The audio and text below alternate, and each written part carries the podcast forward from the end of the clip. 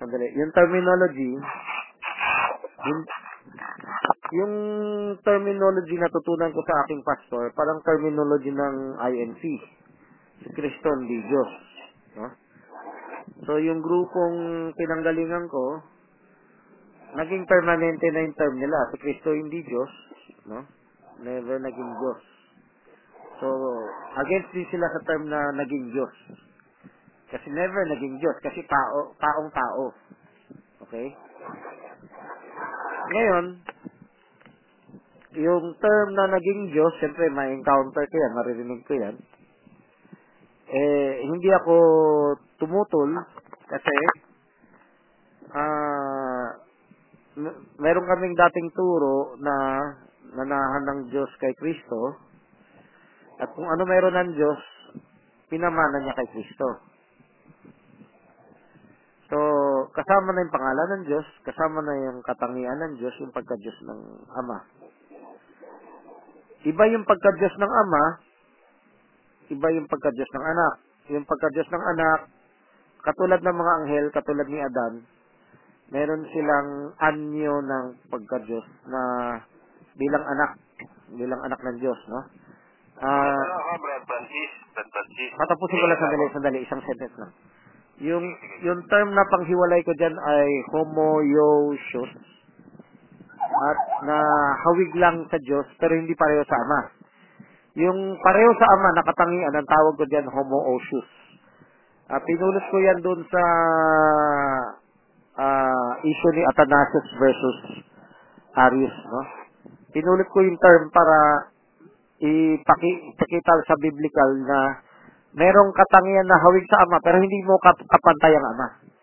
Meron ding katangian na galing sa mismo sa Ama na maging kapantay mo yung Ama. O, sige, pwede ka na magtanong. Sige. Ah, ayan, tanong ko, Brad Francis, yung kung ilang taon naging Diyos yung ipinanganak ni Maria? Mula ba pagkasilang o 20 yan o 30 years? Kagaya na sinabi ni Brother uh, Grima ko. So, yung original terminology, ah, yung terminology na nakasanayan ko ituro nung nagsimula sa Pogyo, ay wala never hindi ko ginagamit na naging Diyos, no? Ang gumamit niyang So, group, mula, ah, mula ipinanganak, Diyos na. Maria. Ito yung pagbabago ko kasi siyempre term ng oneness yan eh. Term din ng Trinitarian yan. Ang mangya, magpabab- magpababago ko ganito. Lahat ng term ng ibang tao pwede maging tama kung tamang unawa. Pwedeng ipaliwanag ng tama kung tamang unawa. Ibig sabihin, Kasi, ah, ah, bro, kasi doon sa, ano, sa unang Juantos 22, sabi doon, sino ang sinungaling? Ang tumatanggi na si Jesus ay Sang Kristo. Si Jesus at si Kristo, siya rin yun. So, an anong kailan, ilang taon, ah, naging Diyos. Hanggang doon mo naging 29, kumukontra naman yung doon sa kabilang side na wala pa anak ni Maria, ay di Diyos na.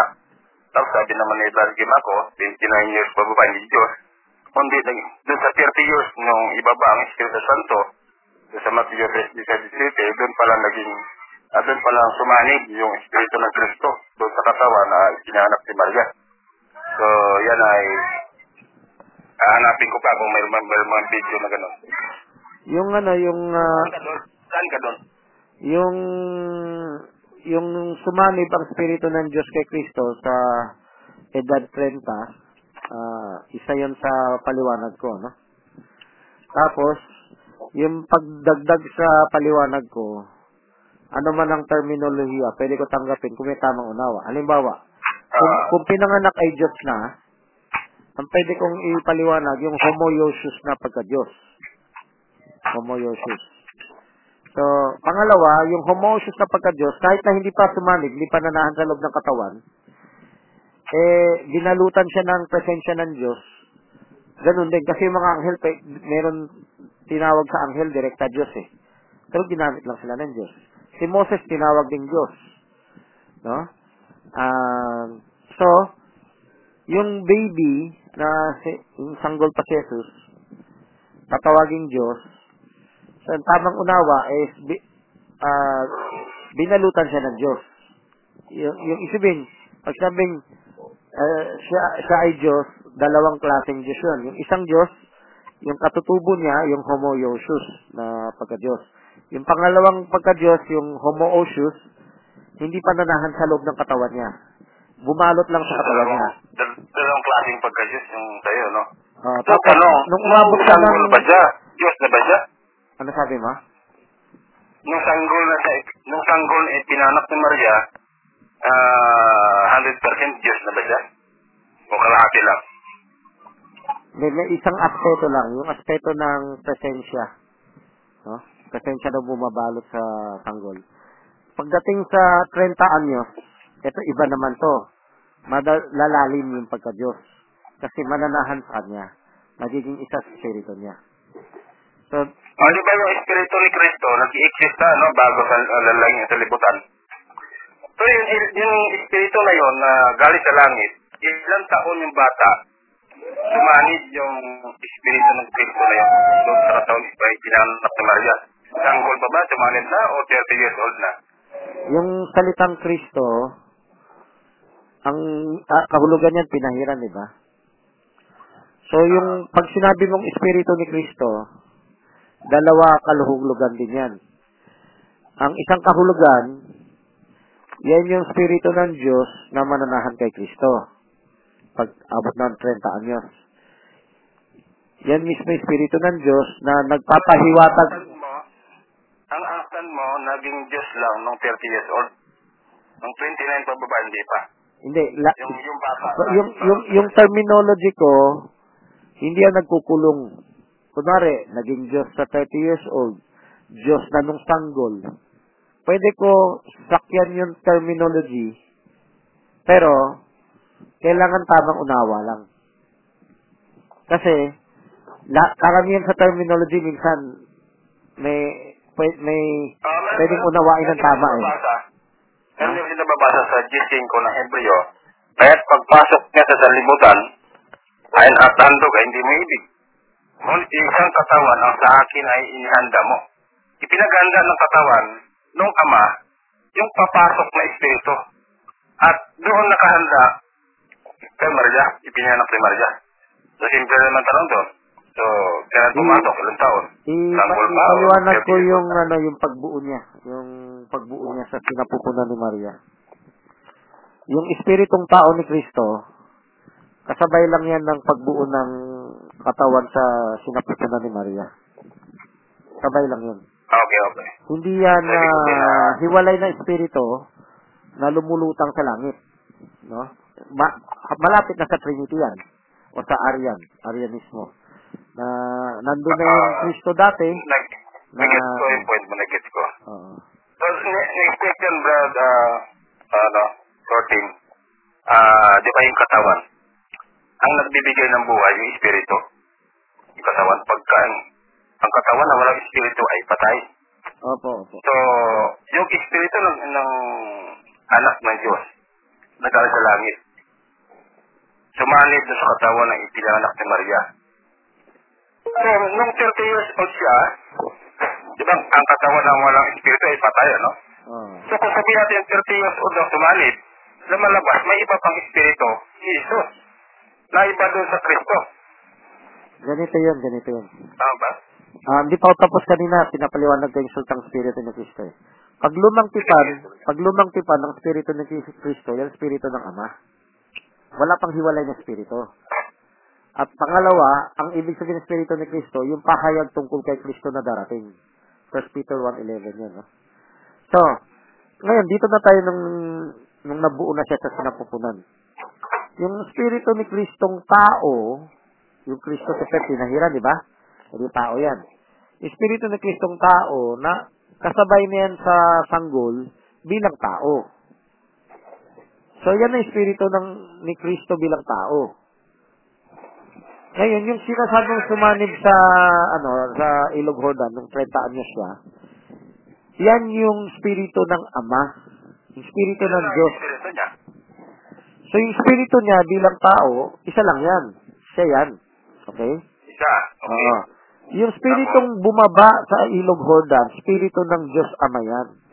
Kaya sabi niya, Ilan yung, ilan yung, ilan yung, ah, alin doon yung anak ng Diyos? Yung, Yung anak ng Diyos, yung bumaba. yung anak ng Diyos, yung pinagbuntis ni Maria. May espiritu na yan na bilang tao. So yung bumaba, ibig sabihin, yung bumaba, ama yun. Yung ama yan. Yun yung Diyos. Yung Diyos na nanahan sa kanya. Ha? Kukontek, kukontek, teka lang, kukontek na sa 638 ng John. Ah, bumaba ako mula sa langit, hindi upang gawin ko ang sariling kalooban, kundi ang kalooban na nagsugo sa akin. Tama. Paano yan? Tama. Sabi mo yung ama bumaba. Hindi. Ang bumaba, ang nagsasalita yung anak. Tama. Yung anak, kaya nga anak yung nabuo sa sinapupunan ni Maria. Wala yung ama doon sa loob ng katawan ng sanggol. Yan yung turo ng oneness. Ang turo ng oneness, yung spirito sa loob ng sanggol, yung spirito ng ama. Kaya, yung anak, parang katawan lang na bangkay na... na Teka lang, teka lang. Teka lang. Alin yung bumaba? Yung espiritu ng anak o yung ama? O espiritu ng ama? sa Ilog Hordan, yan yung spirito ng ama. Alam mo yung Ilog Hordan, 30 anyos na siya, di ba? Hmm. Sa Ilog Hordan, yung bumaba ang spirito ng Ama, nagsanig yan sa spiritong tao niya na si Kristo. So, nung hindi pa bumababa, yung espiritu na bumababa, saan yung kalapati, wala sa espiritu. Yung espiritu yung tao lang. So bago siya, bago bumaba sa kanya, ang espiritu ng Ama, yung sa loob ng katawan niya, yan yung sariling espiritu niya bilang tao, Kristo. So, meron pala Kristo, ah may espiritu pa sa tao. Iba pa yung espiritu na ng Diyos. So, yung espiritu ni Yeso Kristo, tao yun. Kasi pinahiran eh. Ibig sabihin, tumatanggap lang siya ng buhay mula sa Ama eh.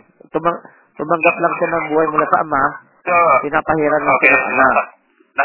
Nasakyan kita eh. So, dalawa espiritu niya, no? Espiritu ng tao, kasi nga si Kristo, yung, panak ni Maria, may espiritu na ng tao. Oo. Dito sa ilog ng Orlan, nagkaroon ulit siya ng espiritu na galing sa Diyos. Sa dalawa. Nanahan ng buong kapuspusan ng pagka-Diyos sa kanya. Ang Juan 3.34, kung mabasa mo yan, ibinigay sa kanya ang spiritong walang sukat. So, it- ito ang tanong ko ngayon. At Ah. alin, alin espiritu yung bumaba mula sa langit? Yung espiritu ng Ama? o Spirito nga ng Ama. ng Diyos? nga ng Ama. Saan Espiritu, talata yun? yung, Espiritu ng Ama yung bumaba. yung talata, ba- ay, yung Espiritu Santo ay Espiritu ng Ama. Yan ay, ah, Iba, iba pa yung Espiritu Santo. Iba pa yun. Hindi, yan, yan, tayo nagkakaiba, no? Ang Espiritu Santo, yun na rin ang Espiritu ng Ama. O dyan, dyan kami Okay. sa oneness, no? Ang Espiritu Santo, ang mababasa. Espiritu ng Ama. Ah, sinusugo ni Kristo yung Espiritu Santo, yung mga aliw. Kaya Pag yun, pinapalugan mo siya rin yung Ama, malabas sinusugo ni Kristo yung Ama. Tama? ah, tama, pwede mo interpret ng ganyan na pag sinugo ni Kasi Kristo, lumalabas, sinugo ni Kristo yung Ama niya. Kasi sabi mo, yung Ama, yun yung Espiritu Santo. hindi, Eh, mababasa kasi na sinugo ni Kristo yung Espiritu Santo. Si Kristo naman sinugo ng Ama. So, sabi mo pa rin, yung bumaba, yung Ama. Sabi naman sa 638 na Juan, sabi ng anak, bumaba ako mula sa langit, hindi upang gawin ko ang aking sariling kalooban, kundi ang kalooban na nagsugo sa akin. So, yung bumaba, yung anak, Espiritu ng anak, hindi yung Ama. i- hindi, ipapakita ko sa iyo yung unawa ko sa Espiritu. Santo. Ba- bago pa sino bago pa bumaba ang Espiritu Santo sa Pentecostes, ang Espiritu Santo na nararamdaman ng mga tao ay Espiritu lang ng Ama. Ngayon, nung nanahan yan kay Kristo at naging isa sa Espiritu ni Kristo, nasa lupa pa si Kristo, siya na yung mga aliw. Ngayon, yung sinabing susugo, magsusugong aba ng ibang mga aliw, yung ibang mga aliw, siya rin, si Kristo rin yun, sa ibang anyo. Nililibig, ibang mga, mga aloy, Espiritu Santo yun, mga aloy. Nga, kaya, pinapakita ko sa iyo. Sa Juan 16, Juan 14, 16, sabi ibang mga aliw. Sa mga aloy. 17, sabi ni Kristo, kaharap niyo yung mga aliw. Kasama niyo yung mga aliw. Kilala niyo sino yung mga aliw. Sabi niya. At ito, ito ba basahin ko bro ha, sa 14.26 na Juan, tatapat ang mga aliw sa mga tuwid bagay ang Espiritu Santo na susuguin ng Ama sa aking pangalan. Siya ang magtuturo sa inyo ng lahat ng mga bagay at magpapaalala ng lahat sa inyo ng aking sinabi. Oo So, iba yung mga aliw, iba yung Kristo. Pero kukumpletuhin natin ang basa. Simula, mali na siya din yun. simula, simulan natin sa 16. Sa 16, ino, yan din niya sinabi ni Kristo. Ah, so- magsusugo ang ama ng ibang mga aliw. Okay? Iba nga eh, dati iba eh. Oo. O teka, lang. Ngayon- Hindi rin yan Kristo. T- patapusin niyo ako. Sa 17, ang sabi ni Kristo, kumpletuhin natin basa para makita natin yung hiwaga, no? Sabi ni Kristo, hindi kilala ng sanlibutan yung mga aliw na yan, pero kilala na raw ng mga apostoles. Ano Kila- ba? Sabi, Sasabihin ni Kristo 17 yung mga sinabi yan, aliw. 17, no? Sabi ni Kristo, hindi kilala ng sanlibutan sino yung mga aliw na yan. Pero kilala niyo siya. Kasi siya'y nananahan sa kalagitnaan ninyo. At sa Ano yung mga inyo. aliw ni Kristo din yun? Kaya nga, kaya nga, kaya nga. aliw. Kukumpletuhin natin ba? Doon pa lang sa 17, magkakaideya ka na eh. Siya yun eh. So, ang sagot dyan, yung ibang mga aliw, ibang anyo. Ibang anyo, no? Sabi ni. So, 18 tayo, 18. Sinabi niya, siya yun. Sinabi niya niya diretsahan sa 18, siya yun. Sa 17, nagpatalenghaga pa siya. Eh, kilala niyo na yun, sino yun? Kasi nasa harap niyo lang yun eh. Oh, pero sa sa inyo siya, siya, yung mga aliw na yan. Tapos, sasabihin niya sa 18, hindi ko kayo iiwan. Ako'y paparoon sa inyo. Oh. So, So, lumalabas sa palawanag mo, brother uh, Cortin, si Kristo, siya rin yung mga aliw. Ngayon basahin ko yung sa ibang 15 anyo. ng Sa ibang anyo. In, uh, 15 beses ng Juan, na susugoy ni Kristo yung mga aliw, ano? Oo. Ito, datapwat, pagparito ng mga aliw na aking susuguin sa inyo mula sa Ama. Oo. Sa mga bagay ang Espiritu na katotohanan na nagbuhat sa Ama ay siyang magpapatutuo sa akin. Oo. Sa isang talata sa 14.26, datapwat ang mga aliw sa mga bagay ang Espiritu Santo na susuguin ng Ama sa aking pangalan ay siyang magtuturo sa inyo sa lahat ng mga bagay na aking ah, sinabi. Oo. So, iba yan. Iba yung mga aliw, iba si Kristo. So, ito nga yung batayan ko. Sa lumang tipan, sinusugo ng Diyos ang kanyang spirito, siya rin yun. Kasi ang, ang, kasi bro, may, may meron tayong mababasa na sa pangalan ng Ama, ng Anak, at ng Espiritu Santo. Ma- mamaya, Hindi mamaya, na magkakaiba sila tatlo eh. mamaya ko paliwanag yan. Si Kopasis na Mamaya ko na paliwanag hindi yan. yung Kopasis, makukuha niyo yung pinupunto niya. Ah, nililito lang kayo, pero maliwanag yung sila sabi ni Kopasis, no? Napakaliwanag doon. Maliwanag ang kamalian. Kasi hindi pwede na si Kristo, yun din yung, ano, espiritu ng katuwanan, no? O, patapusin niyo lang ako, no? Patapusin niyo ako. So, Kaya nga Sabi- susuguin pala, sabi sa Juan eh, susuguin, ibig sabihin, eh, hindi pa, ano, hindi pa nagpa-function yung Espiritu Santo, samantala ito si Kristo, sinubo na ito eh, bumalik, bumaba na ito mula sa langit, at sabi, bumabakot mula sa langit, yung Paulo, sa Kristo kalooban. Ito si Kristo, na yung Kristo, Kristo na binasa na yung John J. sa Juan ah, 15, eh, susubuin pa lang eh, sa pangalan niya eh. Hindi pa ito sinusubo eh. Eh, paano siya dito? so, pa- pa- patapusin niyo yung paliwanag ko. Patapos lang. So, yung, ah, yung salitang sinugo, sa lumang tipan, susuguin ng Ama ang kanyang espiritu, ibubuhos ng Diyos ang kanyang espiritu, bahagi niya yun. Hindi yan hiwalay na Diyos o hiwalay na espiritu, bahagi ng Ama yun, sa lumang tipan. Pag sinabi ni Kristo, isusugo niya ang Espiritu Santo, may bahagi siya doon. So, ano yung bahagi niya doon? Sa kanya magbumula ang Espiritu Santo. Dadaan sa kanya. Ah, gawa 2.23. Sabi diyan, ah, tumanggap si Kristo ng pinangakong Espiritu Santo. At binuhos niya ito. No? Nan inyong, nakikita ngayon sa araw ng Pentecostes. So, ano yung binuhos niya? Yung spiritong dumaan sa kanya. Ano yung spiritong dumaan sa kanya? Yan yung Espiritu ng Ama. Sa lumang tipan, yung Espiritu ng Ama, yan ang Espiritu Santo. Nung nanahan kay Kristo, naging isa sila. Yung naging isang Espiritu na yan, yan yung Espiritu Santo sa araw ng Pentecostes. Yan yung sinasabi ni Kristo sa Juan 14. Diba? Sa 16, ibang Espiritu, susugo. Sa 17, kilalan niyo na siya, si Kristo yan, no? Nasa harapan niyo siya. So, hindi natin pwede tanggihan yung talata eh. Pagkat siya ay inyo. Kunting. Patapusin mo lang, patapusin mo. Ah, Patapusin ah, ko lang ko Juan isa. 14 ha. wala sa, ano yan, sa diwa. So, Kasi doon sa Sa 638 na kawan, 17, sabi mo kasi bumaba yung mama eh. Sabi mo malabo yung talata, malabo yung sulat, parang ganun. sandali, patapusin lang, patapusin lang. Sabi mo kasi bumaba Mas- yung ama, wala kang mabasa na ganun. Ang bumaba yung anak. Sa sa Ilo Gordon, may bumaba dyan yung Espiritu Santo. Eh, Espiritu Santo, hindi yung ama. Ang Espiritu Santo, yan ang Espiritu ng Ama. Kasi isa lang ang Espiritu ng Diyos. Juan- nga, Juan 4, hindi. 23. Marami yan, Espiritu. Isa lang ang Espiritu ng Diyos, hindi maraming Espiritu. Ama siya ng mga Espiritu, sasabihin mo, isa lang ang Espiritu. Hindi mo naman nabilang itong Espiritu ng Diyos. Espiritu. Itong Espiritu si Kristo. Iko-quote ko lang sa Efeso 4.4. Isa lang. Iisang Diyos, iisang Espiritu. Ama siya ng mga Espiritu eh. Ito natin yung 6, uh, 638 nandyan.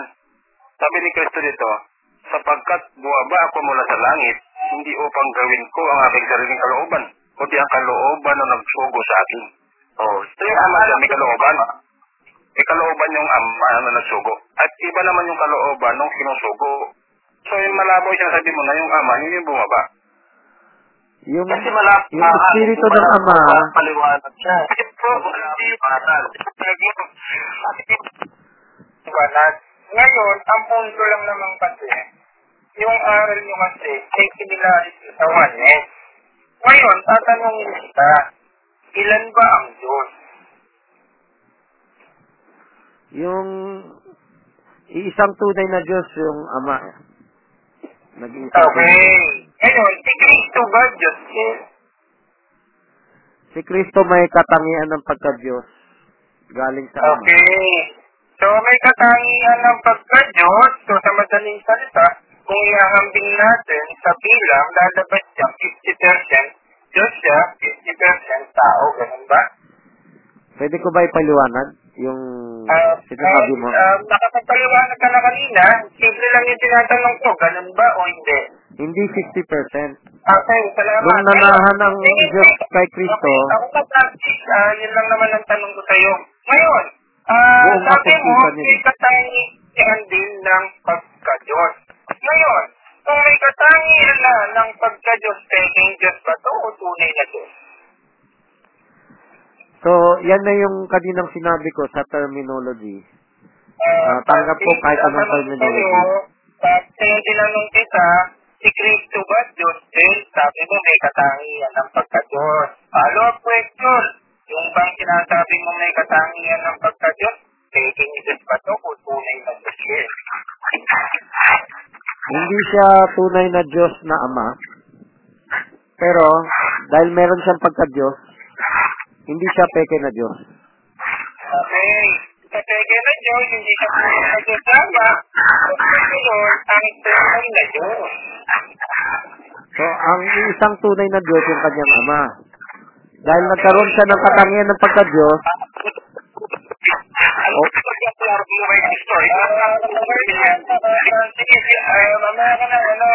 Ba yung ka ano, eh, isa lang yung tunay na Diyos, eh, nilalabas, peking Diyos, ang Panginoong ito Kristo. Eh, bututin mo sa mga mo paliwanag ko. Ano lang? Mamaya, nakapagpaliwanag. Ito. Ang, siyempre, ang Ama, 100% Diyos. Ang Espiritu Santo, 100% Diyos kasi Espiritu ng Ama yan.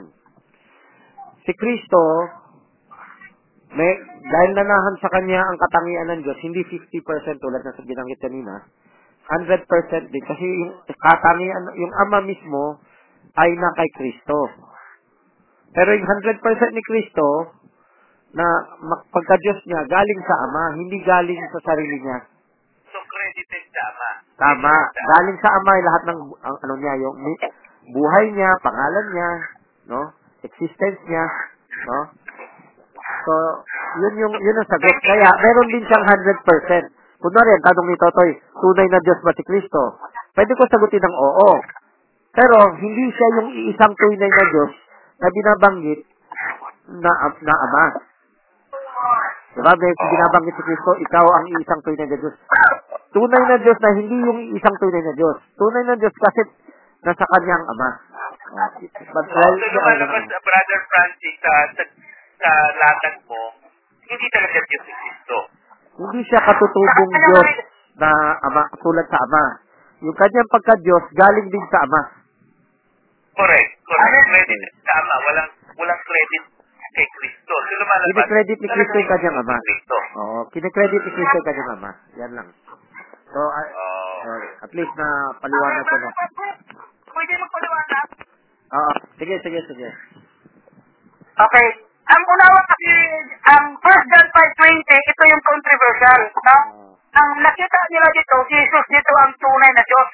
Which is, pinapakita dito, basahin natin sila isa.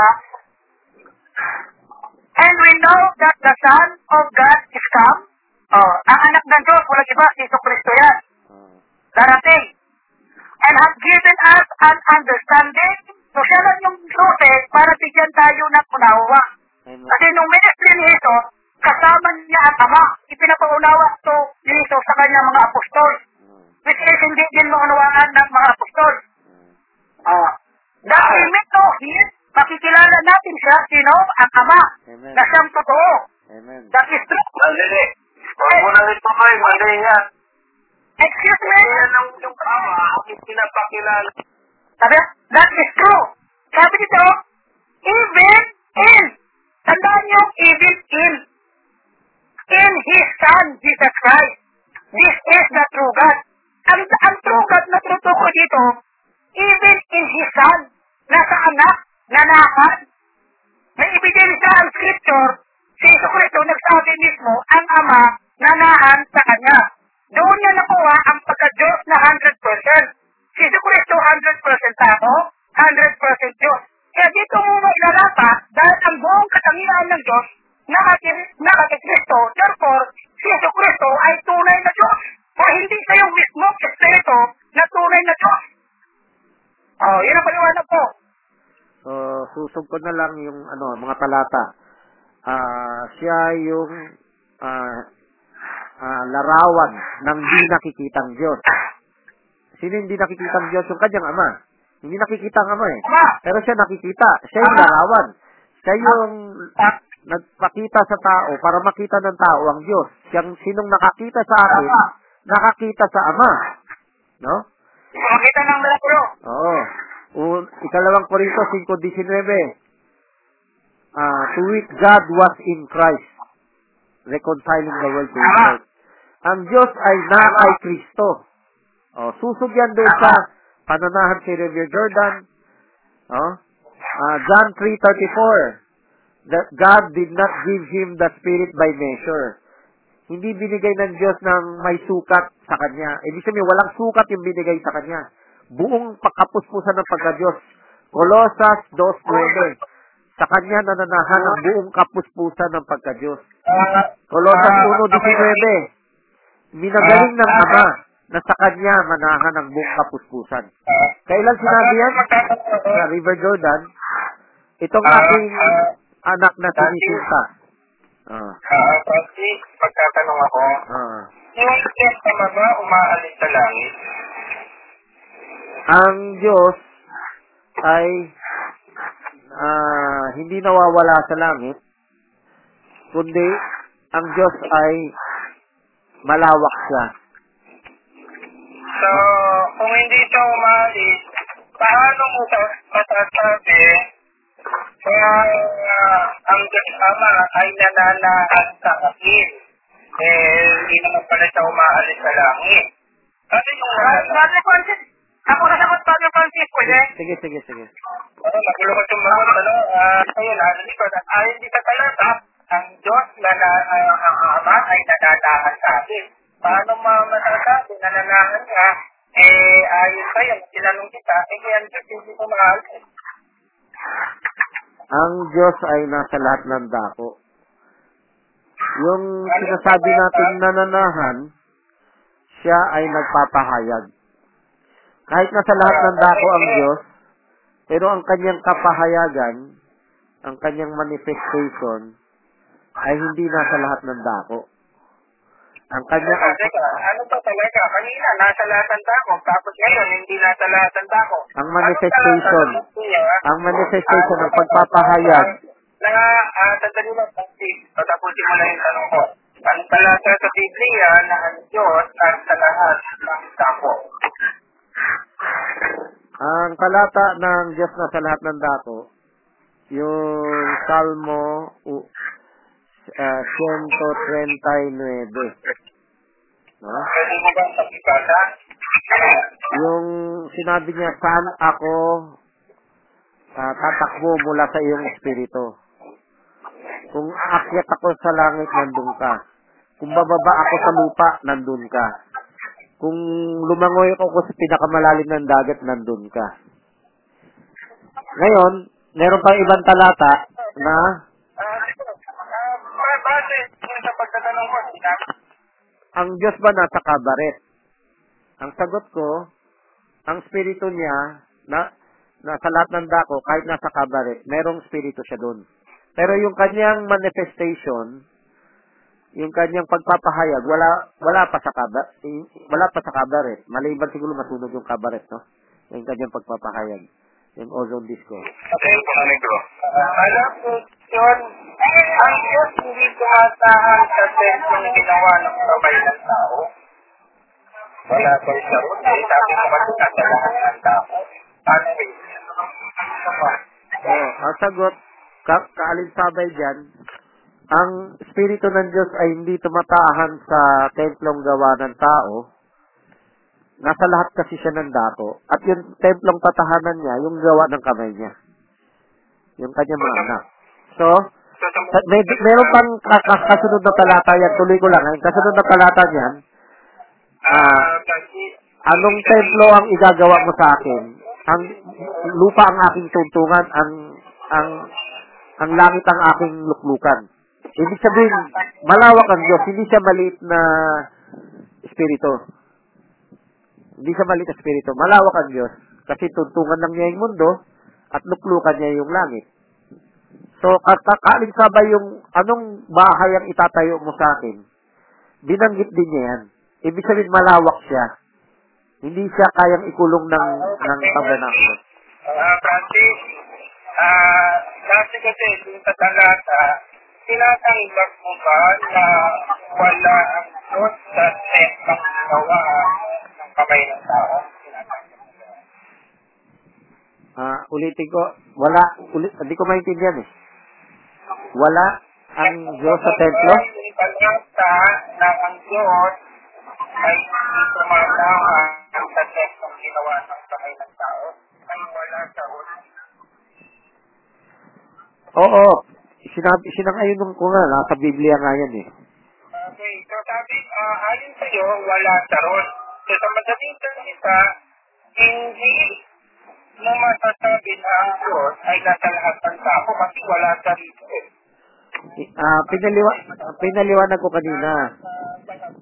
Ma- hindi siya ka, Wala naman sa templong ginawa ng kamay ng tao. hindi yung unawa na wala, kundi hindi lang siya kasing laki ng templo nung ginawa ng tao.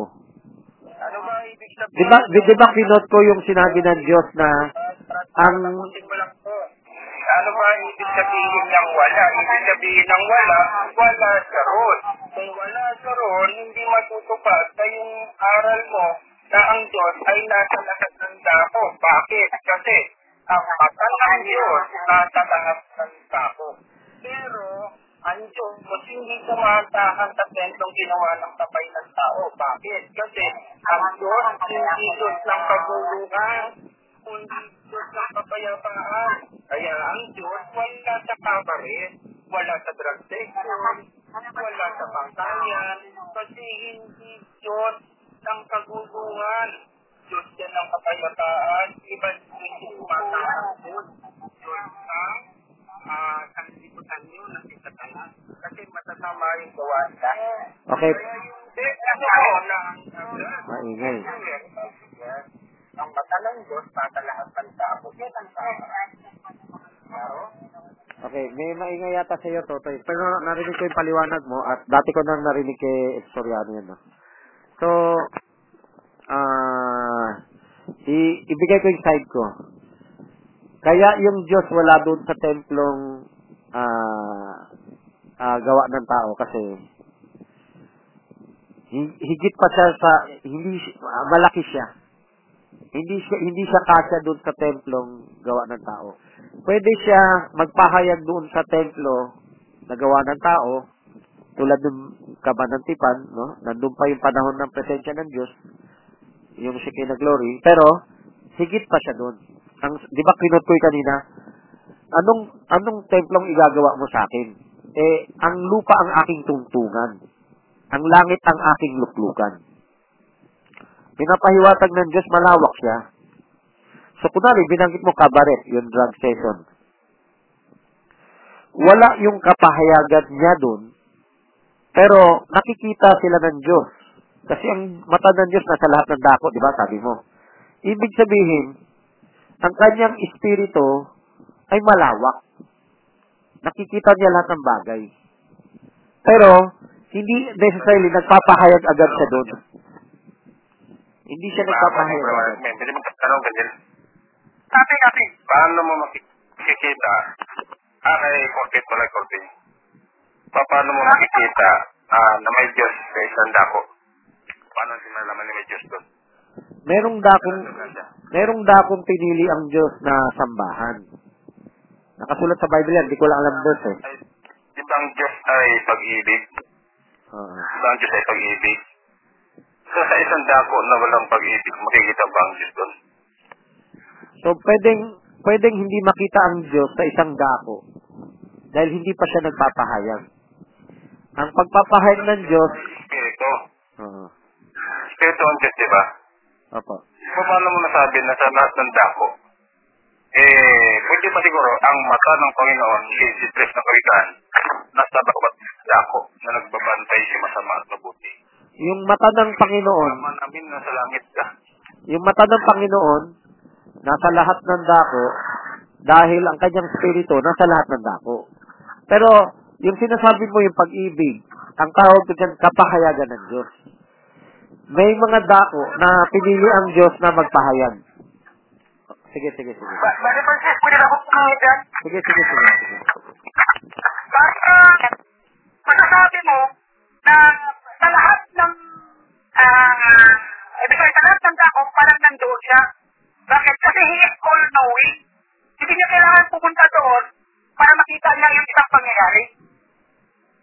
Ah, alam ng Diyos, ah, ah, kung sa namang lugar, na siya ay makapangyarihan. So, hindi pwede directly na ang Diyos nandoon sa lahat ng dako. Na niya na ang kanyang mata na doon. Alam ba, ang mata nandoon na kasi power is all-knowing. Eh, dyan niyo po i-apply yung is all-knowing. Hindi niya kailangan na, hindi niya kailangan na masubo siya ng kahangyan doon para magmanman, tapos mag-report yung kahangyan. Hindi. Alam niya ang lahat ng pangyayari. Oh, tingnan mo yung Israel, sabi niya, walang Diyos sa buong lupa, kundi sa Israel lamang. O bakit? Ang ibig sabihin niya, ang kanyang manifestation, uh, yung Diyos ba nasa kabarit? Yung manifestation, yung pagpapahayag ng Diyos, wala sa lahat ng dako. So, yung kanyang presensya, ang kanyang espiritu, nasa lahat ng dako. Pero, ah, dahil hindi nagpapahayag sa lahat ng dako, pwede natin isipin na wala siya doon. Pero yung espiritu niya ang nagbibigay buhay sa universe. Eh. Espiritu niya yung nagpapakila sa buong universe. Yan lang po, yan lang po.